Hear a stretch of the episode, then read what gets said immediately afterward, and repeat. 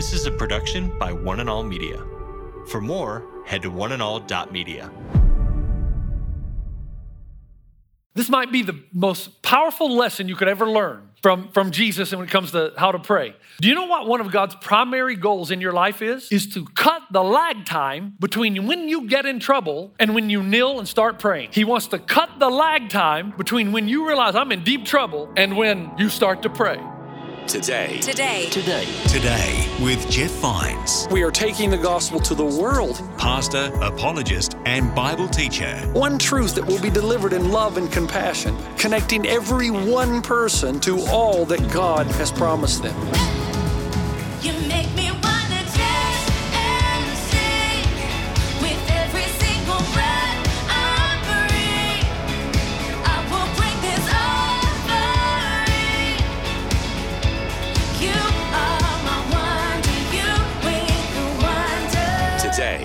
Today. Today. Today. Today with Jeff Vines.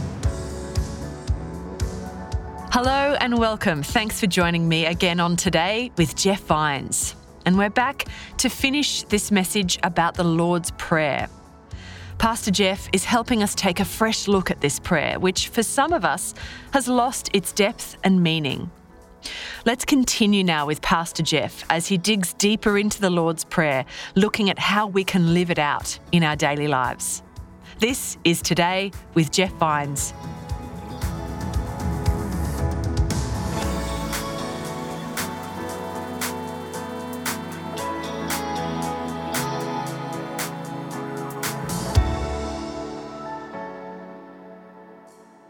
Now, in the Lord's Prayer, this is the only prayer recorded of Jesus praying. He ends it, he puts the bookends on it by saying, Your Father's in heaven, He's over all things. And by the way, it's about His glory, His kingdom, and His power forever and ever. Now let's keep going. It gets better. Let's say it again. Let's see if you have a little different vigor this time. Life is not about my kingdom. Number two, life is not about my power. Now, listen. Do you know what? This might be the most powerful lesson you could ever learn from, from Jesus when it comes to how to pray. Do you know what one of God's primary goals in your life is? Is to cut the lag time between when you get in trouble and when you kneel and start praying. He wants to cut the lag time between when you realize I'm in deep trouble and when you start to pray. Now, that's easy to do in a tragedy or crisis. I mean, when my daughter Sion was born, she had the cord around her neck, and I could tell the doctors were seriously concerned. I could tell the nurses were afraid she wasn't going to live. And I went down into the hospital on my knees immediately. There was no lag time. And I started begging God. Tragedy's easy. But what God wants is you to do the same thing in the little things of your life. He wants you to cut the lag time when things are falling apart at work and the time that you get on your knees and start asking God to get involved, rather than taking the bull by the horn and trying to fix things yourself by gossiping and slandering and spreading rumors about the person who's causing you trouble or whining to the boss, rather than taking control and trying to solve it on your own. He wants to cut the lag time between when you know you're in trouble, when you pour out your heart to God and say, God, you got to fix this. And the only way he can do that is to start putting you in trouble again and again and again and see how long the lag time is. Now, this sermon is not about the story of Gideon, but because I've used the example so often, let's go back to the story of Gideon just for a moment. Remember what they had done. For seven years, they had denied God. They didn't honor him. It wasn't about his kingdom or his power. So God allowed the Midianites to come down and impoverish the Israelites. So for seven years, they were being defeated by the Midianites. And the Israelites didn't know what to do. They were outnumbered 135,000 to 32,000, which is better than a 13 to 1 odd. And they tried to run and hide in the holes and caves, but that didn't work because the Midianites said, Well, we're not going to fight you. We'll just starve you out of existence. And so finally they prayed. So their lag time was seven years. It took them seven years to humble themselves and say, God, help us. And then when they prayed, God, help us, God came to Gideon and said, I'm going to deliver Midian into your hand, Gideon. And you remember what Gideon said? God basically says, All right, now that you've prayed and you've honored me, I'm ready. Let's go take care of these pesky little Midianites. And Gideon's response was, Well, they might be pesky, but they're not little. And it ticked God off. Because God said, What does it matter if they're little or big?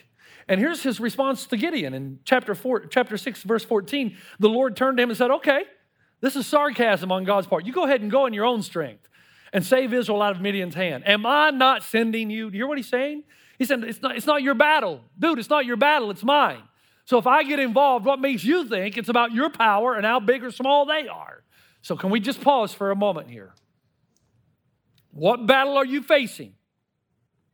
The Lord's Prayer is supposed to remind you God cares. He's your Father. Two, His kingdom is coming in your life whether you realize it right now or not. Three, He is holy and His decisions are righteous and pure even if you can't see them. You're not God. Do you think God owes you anything? Your very breath, your very life is given to you by Him. So you approach God knowing and praying. Here's your prayer pray to God that you won't be tempted to leave Him because you think He's not behaving in the way you think He should behave. His kingdom come, His will be done. Now, as you pray, cut the lag time. Cancer, the battle is the Lord's. Marriage conflict, the battle is the Lord's. Children gone astray, the battle is the Lord's. Financial disintegration, the battle is the Lord's. You say, Jeff, I don't even know what that means. Let me tell you what it means. It means no matter what happened or what extenuating circumstances occurred to get you in the place you are right now, that doesn't matter. What matters now is the only way out is the power of God. Which is why in James 5 16, we're told in the Old King James Version, the effectual, fervent prayer of a righteous man availeth much. What does that mean? The Greek here is beautiful. It means the strong prayer of a righteous man releases the divine energy of God. So this is not a weak prayer. This is the person who knows they have no hope in their own weakness, other than their own weakness, in humility to expect God to deliver his strong and effectual power. When you pray, the Bible tells you that God will release his divine energy, but you ain't God. So the way he releases energy may not be the way you wanted. And the reason is hey, you're not God. You don't have his vantage point. And so when you pray, you're supposed to assume God knows what he's doing here. Does God have to go back and prove himself every time you get in trouble? Now, if you remember the story again of Gideon, what happens? God, re, God reduces his army from 35, 32,000 uh, to 300. And then he gives them this as their arsenal to defeat the Midianites a trumpet and a clay jar. And Gideon's so frustrated. And again, why would God do that? Because God doesn't want Gideon or Israel to think they had anything to do with winning this victory. And if you got 300 men against 135,000, that's better than a 451 odd. If you win, it's only because God. Not because you bowed your neck, not because you got tough, but because you got weak. And you got on your knees and said, God, if you don't do this, it's not going to be done. And here's what I've learned in my own life that God releases the power of the Holy Spirit through us and in us to the degree that we are totally, helplessly, and completely dependent on Him. God will release the power of the Holy Spirit through us and in us to the degree that we are totally, helplessly, and completely dependent upon Him. So if you want to go into battle half you and half God, you're going to be a disaster. But if you want to go into battle believing the battle is God's, uh, hey, I'll tell you how this works. Stay with me. Something beautiful happens. Isaiah 31 says, Woe to those who go down to Egypt for help, who rely on horses and trust in the multitude of their chariots and in the great strength of their horsemen, but do not look to the Holy One of Israel or seek help from the Lord. The Apostle Paul wrote in 2 Corinthians, now watch this carefully, those of you who think, those of you who think that you're battling something that is just so hard that it's only you and nobody else has to go through things like this, it's just you. The Apostle Paul said himself that in order to keep me from becoming conceited, I was given a thorn in my flesh, a messenger of Satan to torment me. So there's something that's tormenting him that he can't quite overcome. He doesn't understand why he can't overcome it.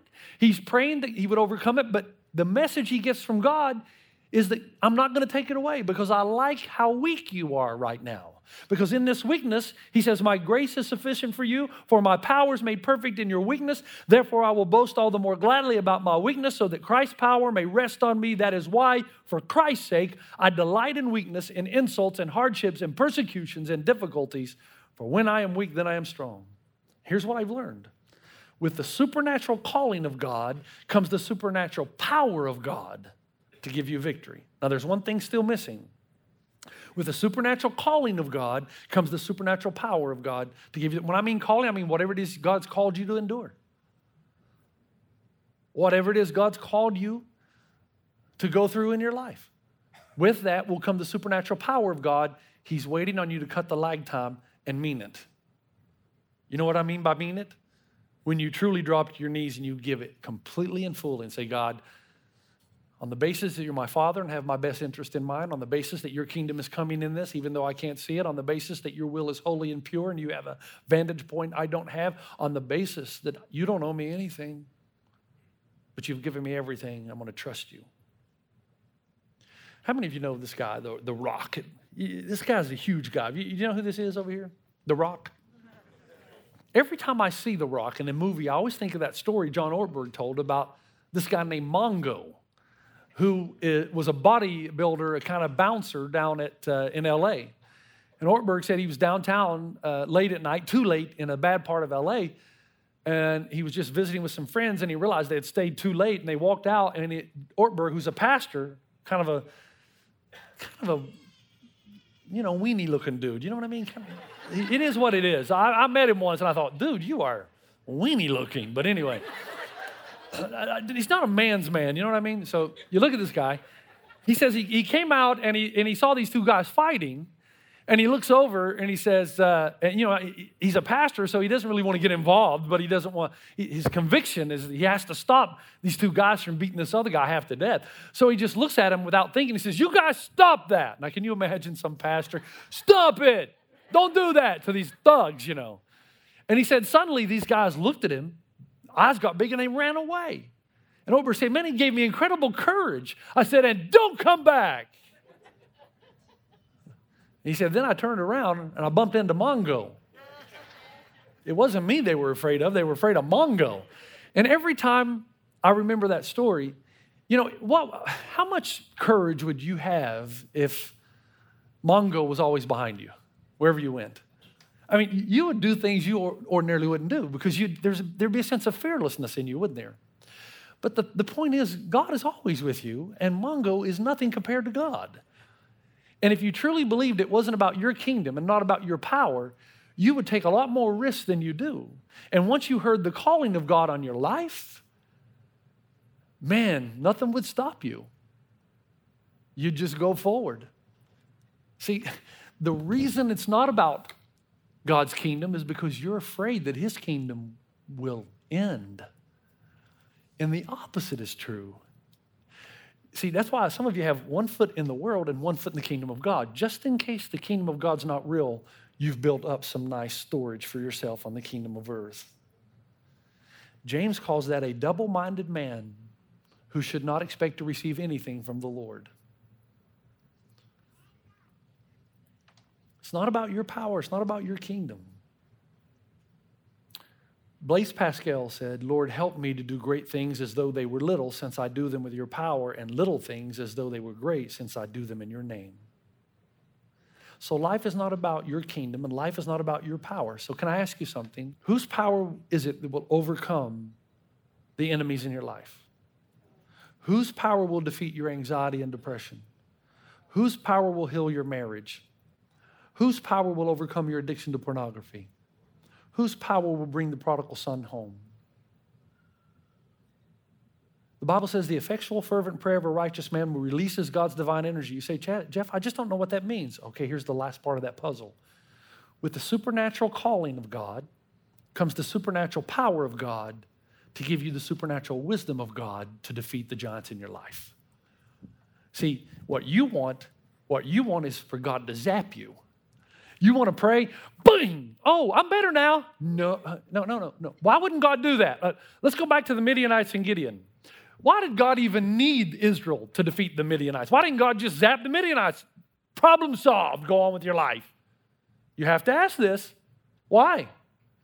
Because there's too much good to be done while you're fighting. Oh, yeah. While you're fighting, Oh, God's got your attention. He's got you calling him names. He's got you walking away and getting moody. I love you. I don't love you. I love you. I don't love you.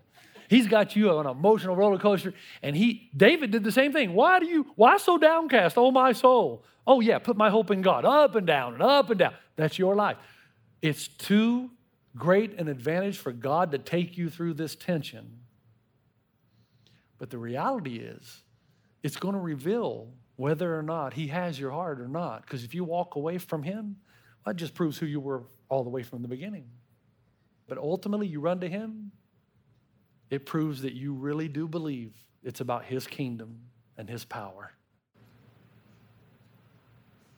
I said before, God owns you. Do you know what I mean by that? Your life is not yours. From the moment you're born to the moment you die,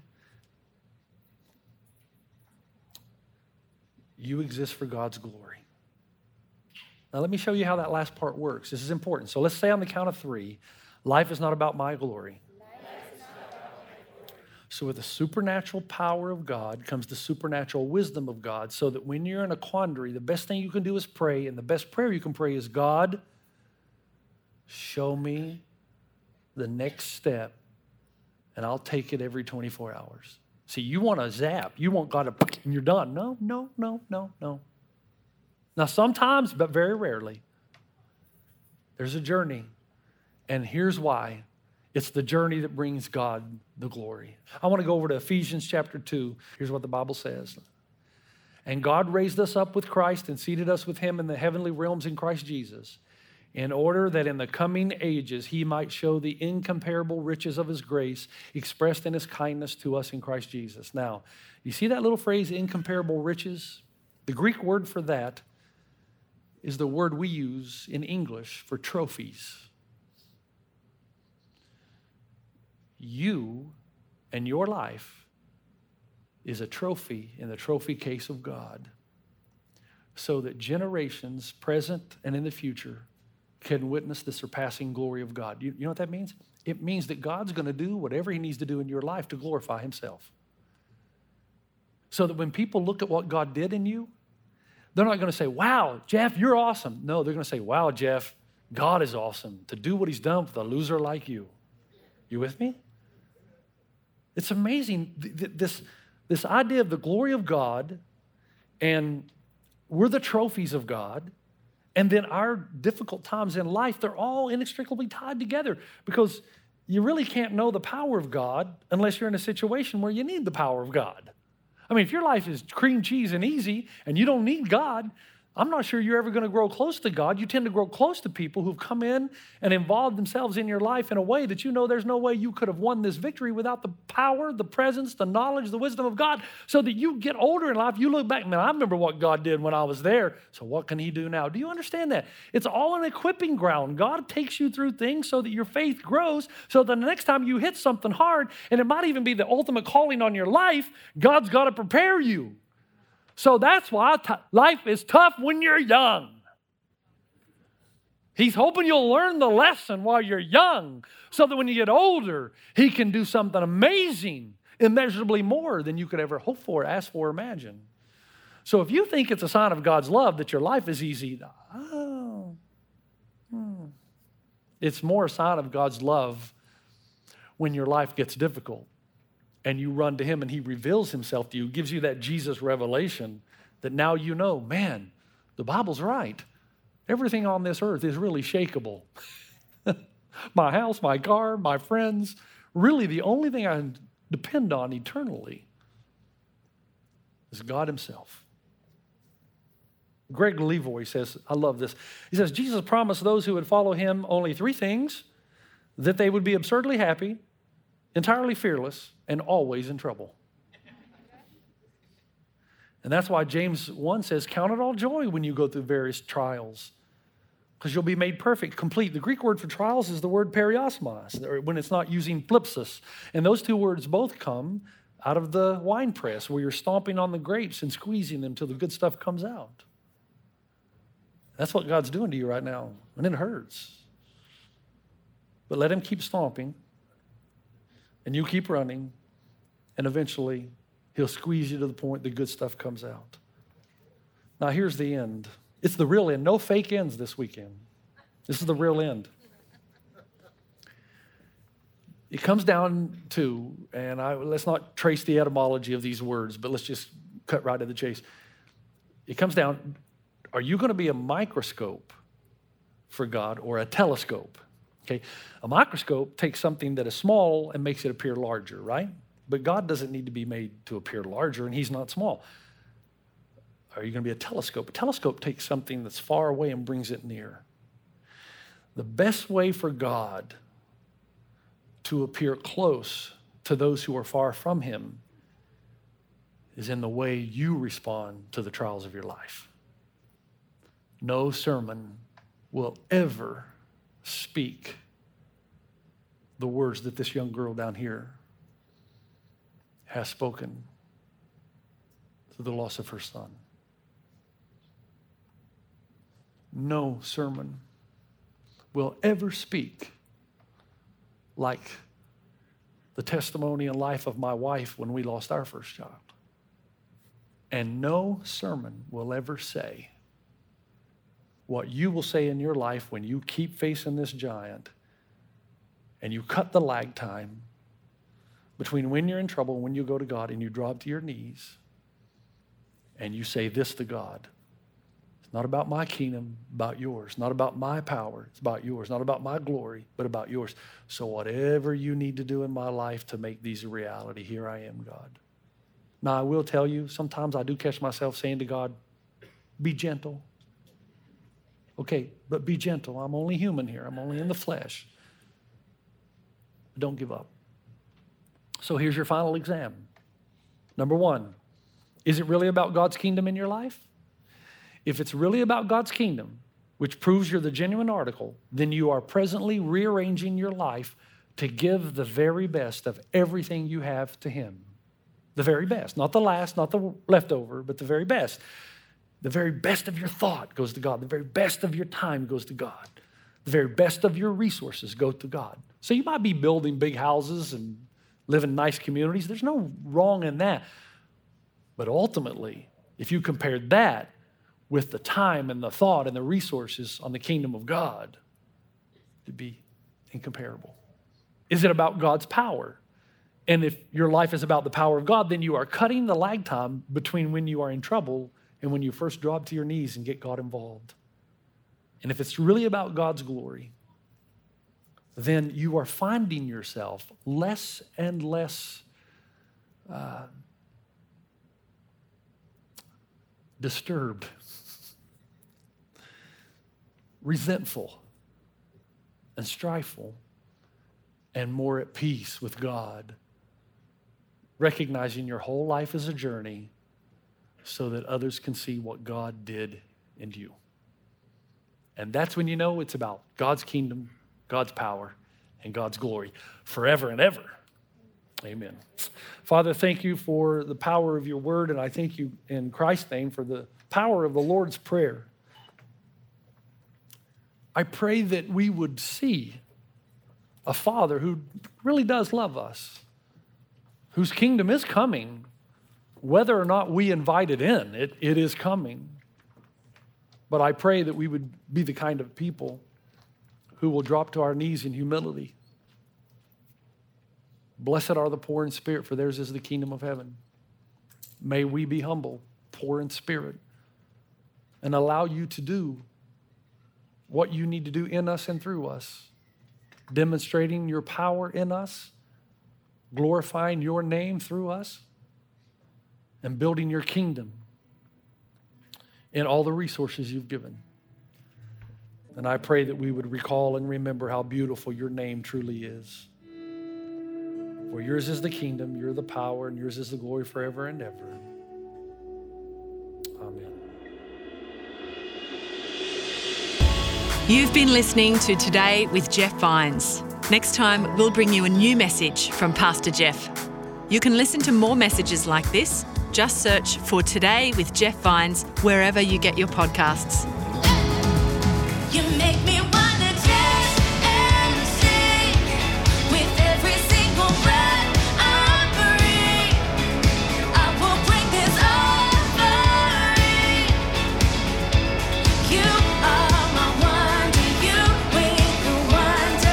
Today. Today. Today. Today with Jeff Vines. This is a production by One and All Media. For more, head to oneandall.media.